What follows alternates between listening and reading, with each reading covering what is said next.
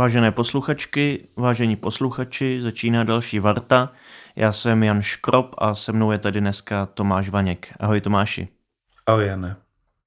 Tomáš Vaněk se narodil v roce 1982 v Teplicích, vystudoval komparatistiku na Filozofické fakultě Univerzity Karlovy, živí se jako novinář a lektor v projektech z oblasti duševního zdraví. Autorsky se podílel například na knihách Kam jdou lidé s nemocnou duší a Život a dílo lidí s duševním onemocněním. Samostatně debitoval prozaickou knihou Hra na život, která vyšla v roce 2019 v nakladatelství Take Take Take a letos se umístil ve finálové desítce československé literární soutěže básně SKCZ. Jak se stalo, že se začal psát? Já jsem tuhle otázku čekal, Jane, a Uh, já jsem vlastně přemýšlím, jestli jsem začal psát um, dřív, než jsem psal něco relativně rozumného, což byly dopisy. Co se týče jako něčeho, co jsem sám považoval za literaturu, tak to bylo někdy, když jsme brali ve škole, co si jako prokletý básníky a mně se líbila ta koncepce té mršiny, tak jsem pak přišel domů a napsal jsem báseň Dědek, jako o svým dědečkovi, který už byl po smrti. A četl jsem to různě mamce a babičce a to měl jako velký úspěch, ale byla to vlastně dost blbá báseň a myslím, že jiné věci, třeba z těch dopisů nebo z jedné takové slohovky dávaly větší smysl. No. Já jsem napsal slohovku o dvou lidech, že se domluví, že jeden toho druhého za deset let zabije a od té doby mi to učitelka pořád dávala ze všeho jedničky, když jsem nic neuměl. A to jsem pak ztratil, tu slohovku. No. Měl jsi nějaký vzory, když jsi začal? Tohle, tohle je nějaký, tohle je nějaký úplný prvopočátek setkání s prokletýma básníkama, tak to asi chápu, že byl nějaký první literární vzor, ale potom, když se začal psaním zabývat víc, eh, kdo tě oslovoval? Co tě, co tě přitahovalo k tomu, že jsi si říkal, že něco takového bys chtěl taky dělat? To jsem si taky nikdy neříkal a vlastně mm, jsem, jsem prostě všechno, všechno dělal v tomhle ohledu špatně, protože když mi třeba kamarádka doporučila kapelu Psí vojáci, která se mi teď jako hodně líbí, tak jsem si říkal, aha, tak to mi doporučila, tak tomu, tomu vůbec nebudu věnovat žádnou pozornost, nikdy nepůjdu na koncert a tak. Jsem byl takový jako vzdorovitý a mm, vlastně jsem ani nevěděl, že bych chtěl studovat komparatistiku nebo vůbec co dělat s literaturou, akorát jsem prostě na nějakou školu jít musel. Vlastně mamka mě odvezla na den takových otevřených dveří filozofické fakulty a tam mě zaujala komparatistika. Ale moc jsem nevěděl, jako o, o co se jedná. A tehdy jsem čet asi Dostojevskýho, to mě bavilo nejvíc, ale nemůžu úplně říct, že bych to bral jako jako vzor, tak jednak je to dost jako nedostižný a druhá, jako jsem to fakt nečet s tím, s tou představou, že bych takhle chtěl psát nebo tak takže nějak víc aktivně, dejme tomu, nebo s větším zápalem tvořit literárně se začal v rámci studia komparatistiky, nebo v téhle době? Teď už by bylo hodně neslušný říct po třetí, že ani to jsem nezačal, ale já jsem vlastně... Klidně řekni. Ne, já si, ne, já si netroufnu. To je pravda, jako v rámci toho studia komparatistiky e, pro mě bylo... Mm, hrozně těžký, že oni jakoby zrušili tu katedru, kde jsem byl zvyklý studovat a tam uh, přesunuli jako celou tu komparatistiku pod bohemistiku. Takže já jsem měl v té době vlastně jako velký vědecko-osobní cíl vlastně zničit uh, tu bohemistiku, jako prostě nějaký trojský kůň komparatistiky, prostě rozežrat tu bohemistiku. Ale je pravda, že v té době už jsem i psal nějaký básně a vnímal jsem to, nebo povídky a vnímal jsem to jakoby jako důležitou věc pro sebe. No. Tam ta komparatistika vlastně se mi stala takovým jakoby prokletím. Já jsem ji pak dokončoval útokem na univerzitu a včera jsem zrovna přemýšlel, jestli to byl jako, jako prohra s těma větrnýma mlínama, anebo jestli se přeci něco povedlo tím, že jsem to jakoby dokončil, ale myslím si, že jako na to, jak to byl Don Quixotský projekt, tak to vlastně byla spíš prohra s větrnýma mlínama, protože mě sice s magisterským titulem, ale odpálili někam do reality, která vůbec jako fakt ty lidi vůbec nevěděli nic o Dostojevským, nic nevěděli o mým fenomenálním útoku na univerzitu, nic nevěděli prostě ani o ničem jiným, prostě ani o nějaký semiotice. Najednou jsem byl prostě jako, jako ve společnosti, kde se to úplně fakt neuplatnilo. Přijde mi, že je pro tebe jako pro spisovatele typický spojení určitý provokativnosti a drsnosti těch textů samotných a s jistou nesmělostí a plachostí, se kterou je prezentuješ, jak tě znám z autorských čtení. Prožíváš sám nějak tenhle paradox, jako nějaký vnitřní napětí, nebo se to děje spíš mimo děk? Já myslím, že to se jenom tak zdá, že ty texty jsou jako provokativní asi jo, ale že by byly jako úplně drsný, to, to mi jako zase tak nepřijde, ale je pravda, že jsou třeba otevřený, nebo otevřený, no, jakože zobrazují občas nějaký ty sexuální scény tam, kde by bylo jako jednodušší a vše, všemu by líp uh, prospělo, kdyby se udělala nějaká jakoby stmívačka.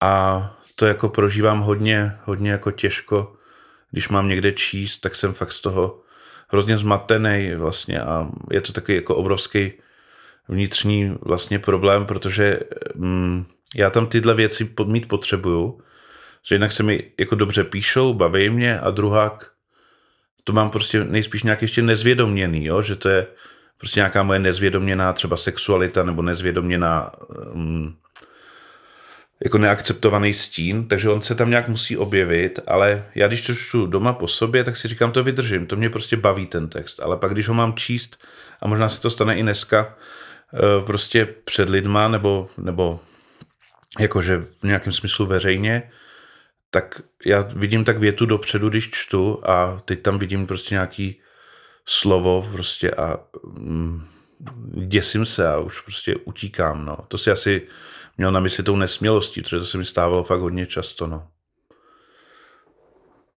Ty jsi vydal výraznou prozaickou knihu eh, Hru na život. Velmi specifický styl povídek si psal dlouho předtím a píšeš je dál. Ale zároveň si letos uspěl v básnické soutěži.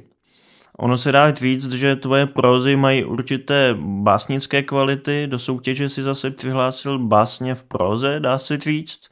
Jak vnímáš rozdíl mezi poezí a prózou? Je to pro tebe vůbec podstatný téma, podstatný dělení?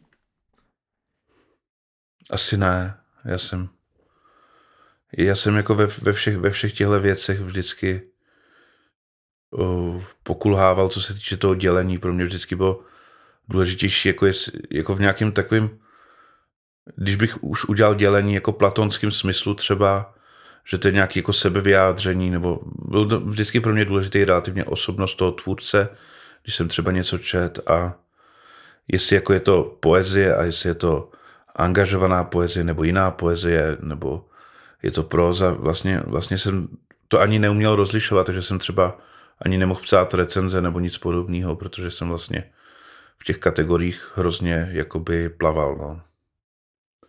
A pro mě osobně jako když jsem posílal ty texty do té soutěže, tak jsem si říkal, ty texty jsou dobrý a vlastně jsem věřil, že je možná vyřadějí úplně, úplně jako na první pohled, že řeknu, to je próza a prostě hodí to do koše. To jsem tomu docela věřil. No. Já jsem do poslední chvíle velmi váhal, jestli mám v našem rozhovoru otvírat téma duševního zdraví, protože je to sice na jednu stranu oblast, ve které si velmi aktivní, ať už je to Studio 27 nebo řada dalších aktivit veřejných. Na druhou stranu bych nerad přispíval k rozšířené představě, že právě třeba nějaká psychiatrická diagnóza musí být nutně klíčem k dílu autora. Jak to vnímáš ty? Myslíš, že tě jako autora nějak výrazně ovlivnilo to, čemu se říká zkušenost s duševním onemocněním nebo angažovanost v té oblasti? Nebo třeba i setkání s psychiatrickými institucemi a podobně na druhou stranu? No určitě, určitě mě to ovlivnilo, to je, to je jistý. A někam jsem teď i psal, jako že vlastně mým takovým cílem je něco jako přemostit svět normality a šílenství, což mně přijde i jako u sebe, že mm, když třeba mluvím a dávám někomu úplně jako jasný indicie, co mu chci říct, tak většinou ty lidi tomu líp rozumějí a je to tak jako normálnější. Když naopak mluvím nějak tak jako, že se to týká třeba mých emocí a, a mluvím třeba v nějakých hádankách, tak ty lidi tomu hůř rozumějí. Takže mně se vlastně hrozně, hrozně líbí tady ta, tady ta jakoby dynamika, kterou cítím v sobě, že jsem schopný nějakým způsobem jako i vystupovat ve světě jako normálním, že to třeba na mě úplně není na první pohled vidět, že třeba trpím nějakou duševní nemocí, dokonce schizofrení, není to vidět, ale a když chci, tak to třeba ani nemusí být poznat, nebo se to projeví jenom prostě někdy, když třeba jsem něčím zraněný nebo tak, ale není to prostě běžně poznat. A mm, na druhou stranu bych se jako nerad vzdával toho, toho prostě světa, jako kde je všechno možný, dejme tomu toho šílenství, kde člověk třeba hraje nějaký jako archetypální postavy sám pro sebe. Já jsem se třeba sám pokřtil kdysi a beru to jako platný křest a hm, takhle. Takže, takže jako je, to, je to jako velký, velký napětí, který vlastně možná i je jedním jako z nějakých motorů té tvorby, takže vlastně mi to paradoxně třeba i pomohlo nějaký, nějaká, nějaký ten střed s realitou, protože do té doby, než mě, než mě jako hospitalizovali a dali mi nějakou diagnózu, tak já jsem vlastně ne, neměl žádný úplně velký, velkou třecí plochu s realitou. Byl jsem prostě, žil jsem chudě, velmi chudě, prostě tři roky, jako živený v podstatě matkou, ale tak jako hodně střídmě, jako že jsem jenom měl kde bydlet.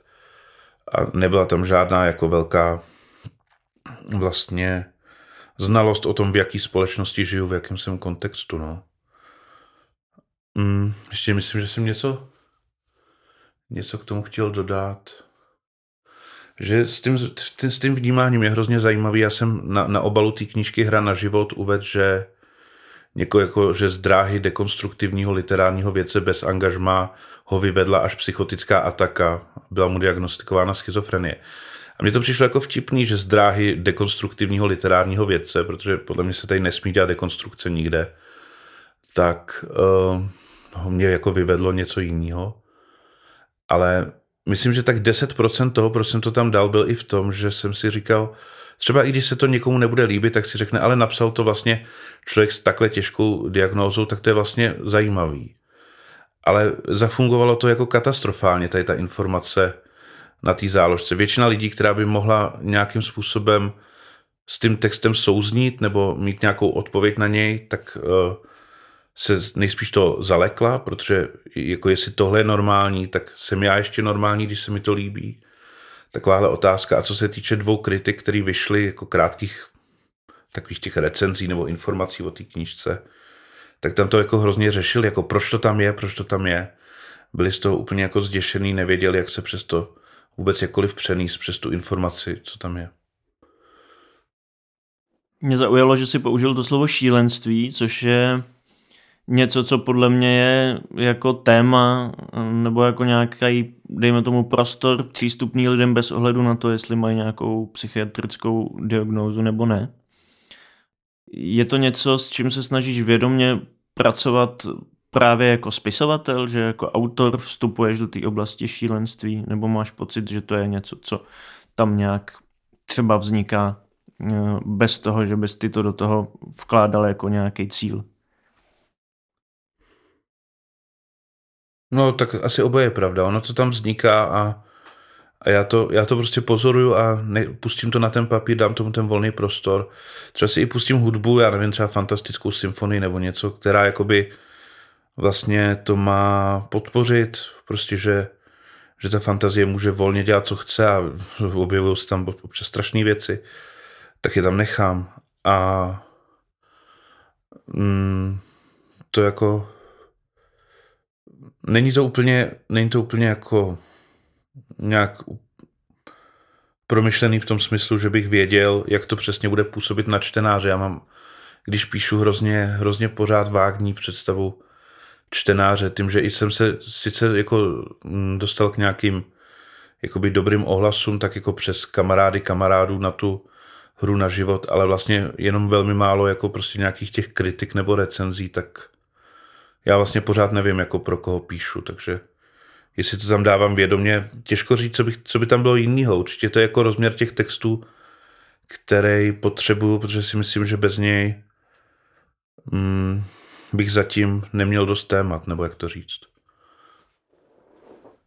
Já jsem na začátku zmínil, že ty tvoje texty jsou provokativní a ty ses na to zatvářil tak částečně odmítavě, že ty tak sám je nevnímáš.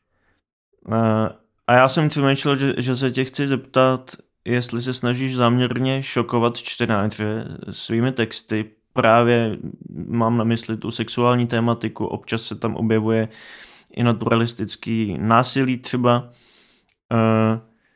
takže to takže to není tvůj, tvůj cíl, nějaká provokativnost. Ale jo, to, já jsem říkal to drsný, že tam jako moc není, ale ono... Jo, jo, jo. Jako drsný, já si myslím, že možná je to, je to i v nějakém smyslu občas drsný, ale není to jako, já jsem v té diplomce používal takový rozdíl a psal jsem ho jako o něčem hrubozrným, že to jako není úplně extra, a to hrubozrný znamenalo takový, jako že se na to člověk může sáhnout. Jako, myslím si, že ty moje moje, jako dejme tomu, i třeba pornografické scény pořád nejsou jako, jako naturalistický, že jsou, že jsou spíš takový jako myšlený, takový snový. Jo, já jsem měl třeba povídku, o který jsem se divil, že se dostala do mý té první knihy Hra na život, protože Protože i to nakladatelství se trošku bálo některých takových jakoby věcí, aby to třeba někdo neodsoudil, že to je nepřátelský k ženám nebo cokoliv takového.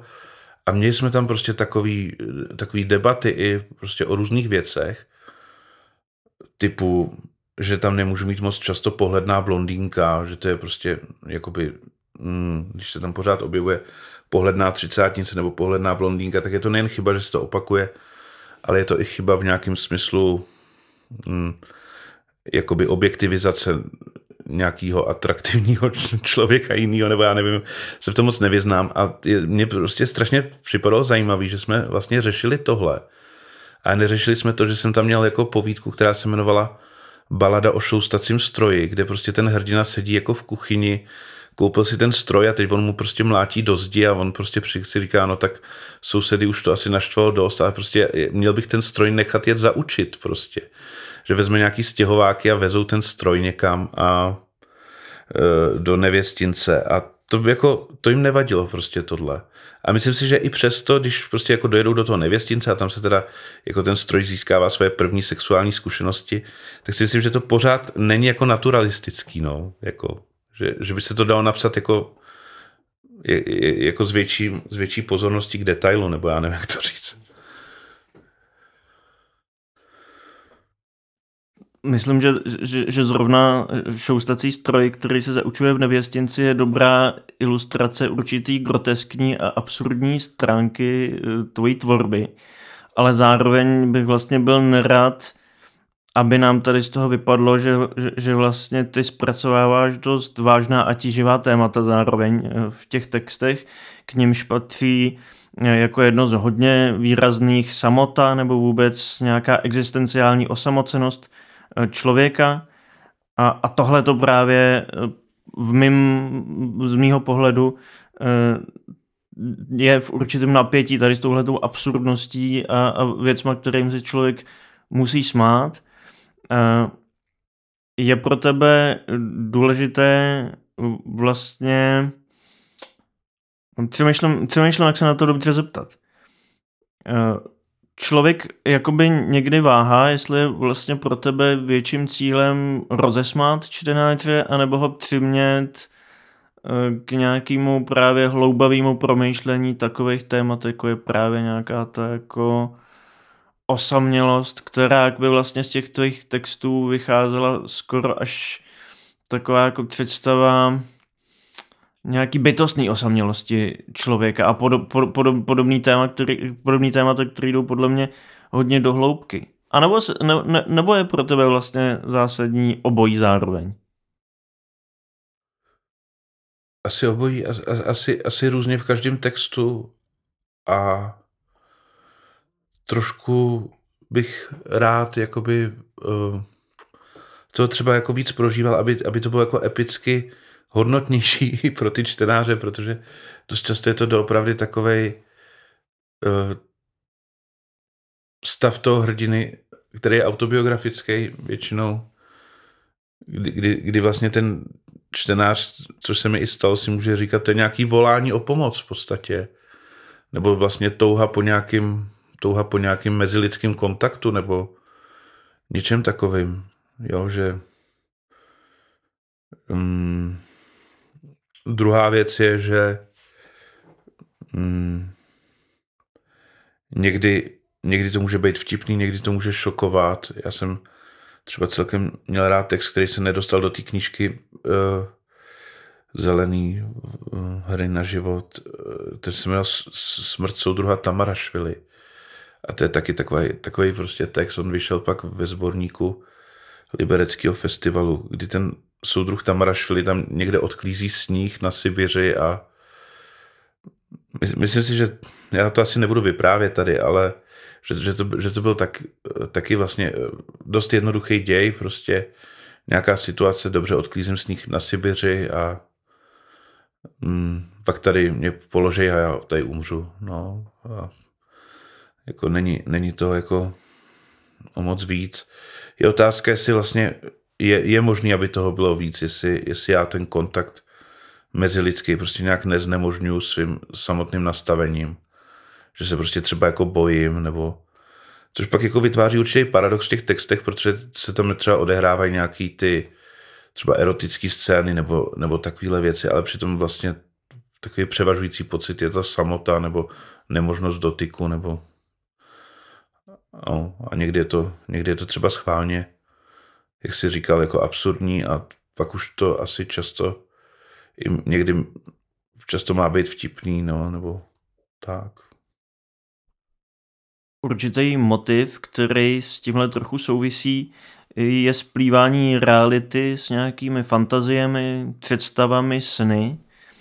E, někdy se ztrácíme v tom u tvých textů, co se skutečně děje, i když samozřejmě skutečně děje zvláštní slovní spojení, když mluvíme o, o fiktivních textech. E, ale ztrácíme se v tom, co se skutečně děje na půdě toho textu a co si představuje ten, ten vypravěč, jindy se třeba nějaký text, který na začátku vypadá jako, že bude hodně příběhový, nebo že bude vyprávět, že se tam budou odvět nějaké události, události, tak se mění potom spíš v úvahu nebo nějaké, nějaké zamyšlení.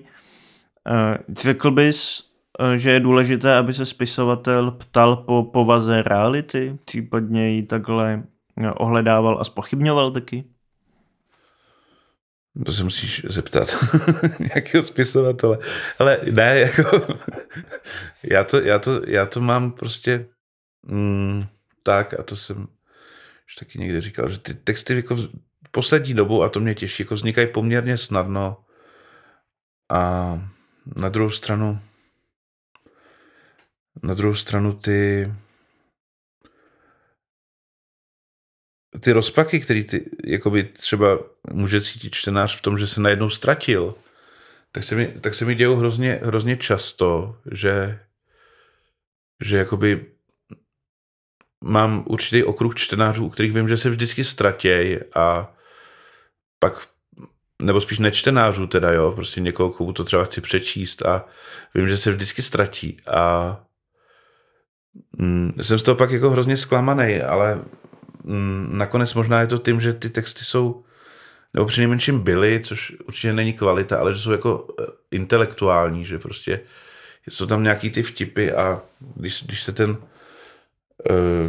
člověk jako chytne toho příběhu a pak se v něm ztratí, tak to může taky dopadnout jako dost silným odsudkem toho, toho textu, že eh, prostě ten jeho předpoklad o tom textu dopředu byl úplně jiný než jak je ten text psaný, takže třeba v té hře na život je ta parodická detektivka, že jo, že, že, že s tím sebevrahem a tam jako hodně, hodně čtenářů detektivek, jako který mají rádi ten žánr, zejména taky mamka moje, tak byla jako hodně nespokojená s tím, že takhle prostě detektivka nevypadá, no. Je pravda, že jedna z mála recenzí, které vyšly, se vlastně pozastavuje nad tím, že že je tam nějaká detektivka a potom klíčem k té detektivce mají být ty další texty, které jsou v té knize a přitom zároveň žádný klíč nepředstavují, takže jako v tomhle tom si vlastně taky vytvořil nějaký jako zmatení. No, to si úplně nepřičítám k dobru tohle. To jako je pravda, že, že byl takovej vlastně mm, hodně, hodně jako takový vlastně pozdní nápad, co se týče vzniku té knihy, že to, že to přesně takhle bude. Jako, myslím si, že jako na nějaký jako hlubší úrovni to dobře funguje tak, že ten člověk, který napsal ty texty, je v zásadě sebevražedný a zároveň, že mm, kdyby někdo zkoumal můj život a přišel do něj jako detektiv, tak by, tak by prostě narazil na něco hodně podobného, na, na co tam naráží ten detektiv Marek v bytě toho sebevraha Davida nějakýho. Že si myslím, že jako ty hlubší věci tam fungují dobře. Tady, tady to, jestli, mm, jestli úplně to takhle mělo být představovaný, že se ta kniha jmenuje stejně, tak to asi zase tak propracovaný to nebylo prostě, no. Jako tam se dá pak hledat vlastně to, že, že to úplně nemusí fungovat na takový tý jakoby věcný rovině, no. Máš nějaký oblíbený autory a autorky v současné české literatuře? To jsou ty živí lidi. Ty, ty živí, no. Aha. Ale kdyby, kdyby, jsem, kdyby tě nenapadly žádný živý, tak můžeš říct i mrtvý. Já zkusím někoho vymyslet na rychlo. Jsou určitě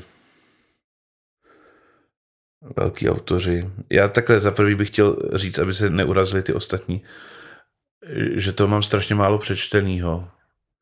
Dost často mm, něco zavřu, mm, třeba se mi knížka dostane do ruky, nebo si ji dokonce i koupím a hned ji zavřu a zbytečně si pak o tom člověku, jako třeba o tom Věděl bych jedno neoblíbený, že jsem zavřel jeho knížku a přitom jsem si ji koupil, ale, ale ty oblíbený, no, v poslední dobou jsem fakt jako uh, hrozně spokojený s tím, že lidi v mém okolí jako píšou, že znám nějaký lidi, co třeba něco vydali a hrozně rád čtu jakoby texty lidí, kteří třeba ještě ani nic nevydali, ale já je osobně znám.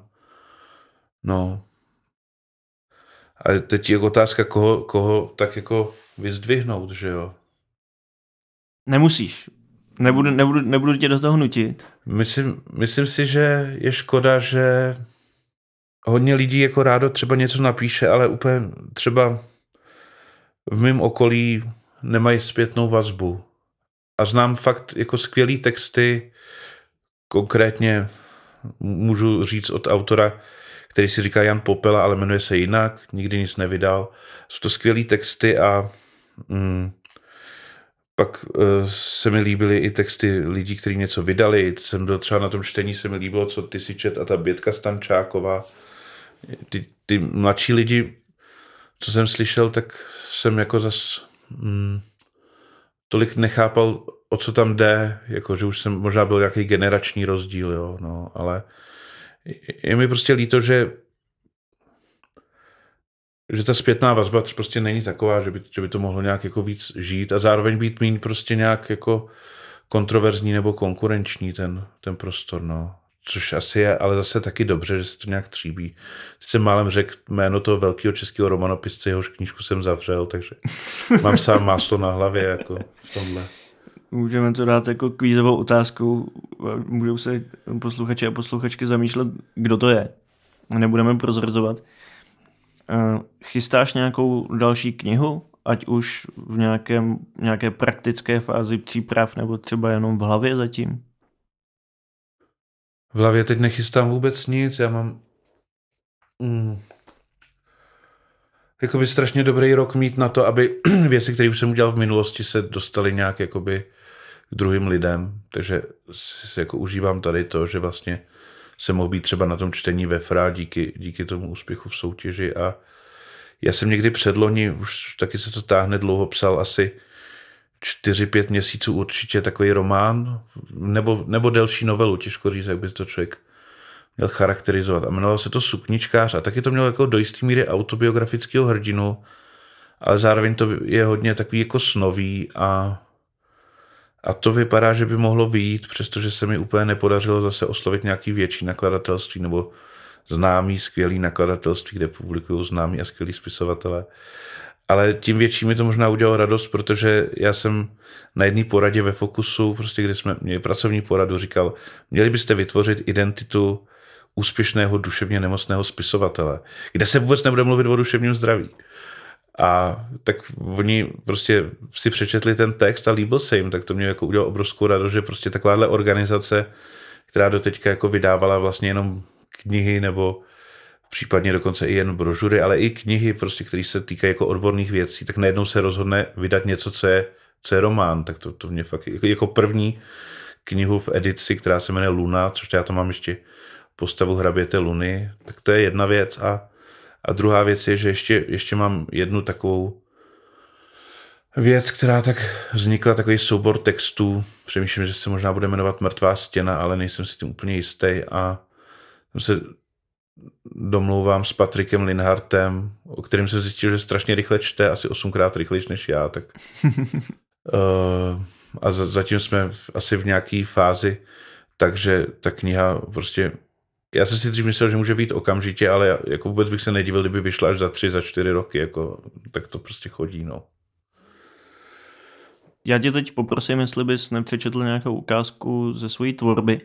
Možná, kdybys řekl na začátek pár slov, co uslyšíme. Je to něco z toho, co jsi teď zmiňoval, nebo ještě nějaký další, další linie tvýho psaní? Je to mm, text, který je původně asi pětistránkový a přečtu z něj krátkou ukázku, jmenuje se DJ Střemhlav. Mně se vlastně hrozně zalíbilo, že by se někdo jmenoval DJ Střemhlav, protože to Střemhlav vlastně není podstatný jméno, vlastně ani to není jméno, je to příslovce. A jenom jsem chtěl ještě uvíct na pravou míru, že já pořád jakoby mě, mám nějaký nápady a chci něco psát, ale jenom v tom smyslu, že nemám žádný velký teď záměr. A trošku jsem přemýšlel tady u té povídky DJ Střemhlav, že se tak krásně rozvinula, jestli to by nemohlo být to, co se pak rozvine v nějakou, jako, v nějakou velkou, větší, prostě delší text, ale myslím si, že je dost dobře možný, že to zůstane pětistránková povídka, z který vám přečtu teda jako, nebo tobě v tuhle chvíli z prostředka takovou pasáž. Vlastně jenom abych prozradil všechny pointy, tak celý ten text je o tom, že se partnerka dobí, dobývá do pracovny toho hrdiny, který se v ní zabarikádoval. A nakonec tam možná i jí otevře ty dveře a to jako na pět stránek je dostatečná akce. tak, zatímco se zbytu, můžu číst, jo? Jo, jo. Tak jo, tak z prostředka teda toho textu. No. Zatímco se zbytu ozývaly přípravy na další a opět nutně rozhodující bitvu, já se trochu zasnil. Jestli jsem něco nesnášel, tak asi chvíle, když jsem se musel rozhodovat. Zamčený ve sféře hněvu, zabarikádovaný v pracovně, měl jsem možnost zavolat svému manažerovi a požádat ho, ať i z mého okolí s pomocí oddílu narychlo sehnaných a po nenažraný krk ozbrojených faninek a prostitutek prostě odklidí. Mohl jsem zapomenout, byl by to konec lásky, začátek dospělosti. Všechno by bylo hned jednodušší, ale chtěl jsem to tak, bohužel, místo abych sobě hledal odpověď, pustil jsem se do práce. Anomálie teď bušila na pevnou hradbu dveří paličkou na maso. Před chvílí jsem jasně slyšel, jak o mé nově poněkud lépe bráněné osobní hranice rozmlátila celou sadu talířů a pár celkem křehkých, ale do té doby i zachovalých dřevěných jídelních židlí. Číslo na manažera jsem měl už vyhledané, ale stále jsem se zdráhal dát telefonu příkaz a svolení vyzvánět. Kostelní zvony, i mše, kterou jsme před pár lety navštívili v Sieně a jiné milé vzpomínky na mou dávnou, něžnou a důkladnou lásku k anomálii, mi znemožňovali cokoliv udělat. Tomuhle říkáš práce, utrhovali se na mě vnitřní hlasy, včetně mého nejlepšího rádce, broskového démona. Já ale nemohu pracovat, když ji mám i skudlou v zádech, vymlouval jsem se na partnerku. Přitom jsem dobře věděl, že je to plot mé dlouhé snášenlivosti a nerozhodnosti. Kdybych se s ní dokázal poprat už v začátcích našeho vztahu, nemuselo to dojít tak daleko. Katakomby, kudy kam, a koule na Prahu, kudy kam, odvaha je mrštit, mrštit a mrdat sebou sám, sebou sám. Tvoje se nezdá, tvoje je azurové, voňavé a měkké. Tvoje je ručník, voní po sprše, v tvém zábalu se moje stává větším. Jsem velký a jsem sám, tvoje je voňavé. Ručník znamená měkké a mrštit se o tebe a mrdat králičím ocasem myslím měkké, pevné v tobě a je to tak znovu mrštit se o tebe a měkké v tobě a ve mně teď láska k tobě i líbat uši a očima vybírat tvoje. Měkké a teplé a miloučké bude tu, až se vrátím, vrátí se, až už budu. A tobě se říkalo, říkalo se ti, ale já už nemluvím. Myslím si mrštit sebou k tobě, když skáču do polštářů na postel. Jako když myslím a myslet znamená mrdat, znamená mrštit sebou. Všechno v tobě voní a všechno moje se stává větším, než se zase zmenšuje. Odvaha zdobit všem nechce a mrdat naopak. Tak to je v tobě a já říkám, věděl jsem, že tu budeš a já už taky budu. Věděl jsem, že se vrátíš a vonavě ležet na polštáři a v ručníku. Po sprše odvaha a já se vrátím a myslím mrdat a myslím vonět a myslím, že se ti říkalo, že mi máš zavolat, ale to už je dávno. Já teď v tobě a všechno tak velké ještě v tu poslední chvíli, než se zase začne smršťovat. Myslím, už nevolám, když volal jsem a teď v tobě jsem věděl, že myslet znamená smršťovat se, ale dýchat a vonět není jen žít, je to se radovat. A v tobě je, myslím, pro každého spousta místa, ale ne se mnou. A to se ti říkalo madrace, se říkalo polštáře, se říkalo měkké a teploučké, miloučké pro králičí ocásek, vůbec neuseknutý, myslím se říkalo. A pak už jakoby chviličku ani nemyslím, v tobě asi, ale jak to vidíš ty? Po sprše odvaha a cigareta s marcipánem, spala s pánem prosí paní a vidí růže zasvítání, všude v sobě. Měkké, tvrdé, orosené kapustové růže i růžičky, přinesené na oltář pod dekou z jara, jak trsy tvých ňader nad rozbouřenou hnedle řekou. Tam naopak sen po ránu se každému vysmál. Mrdat a dole se otírat, odvaha po sprše se zapálenou, žízní a uhašenou cigaretou, chytím tě za zadek a ještě jednou, chytím tě a ještě jednou, proraženou, poraženou a proradnou, tou ženou bez bezpečí, co není mokro všude a sucho se v ní jen rozmoct, kde možná tyčí se nad městem svým památníkem a ráno se chystá měkké a vínové v plenách, jak v dobách průvodů, když rodí se žena a dívka usnula a ustrnula. Tam spí naše těla a hrob jim zvolna nebo nejspíš stuha popelavě a už i hlínou zapadává a výpady jsou země. Slavnostní okamžik a tabule, mrtvé matky cit, dolů do země se nikomu zas nechce. Tam komárem se bez ženitby a bez nevěsty dvakrát stanu, tak bez příkladu a pozvolna a myslím, že i hodně tiše. Mám své skrýše a nic už nespí ve mně. Není ve tmě. Jak dlouho tohle mohl vydržet? Hrdinův náhlý plánovaný brainstorming ke skladbě Azurit se ještě ani pořádně nerozvinul a žena už dorážela na dveře vším, co mimo pracovnu zanechal. Ubohý králíčku, budeš tady, až se vrátím, litoval sám sebe, králíčku. Azurite, azurite, králíčku modrý, budeš tady, až se vrátím. Nedávno jsi se těmito slovy ptal na všechno.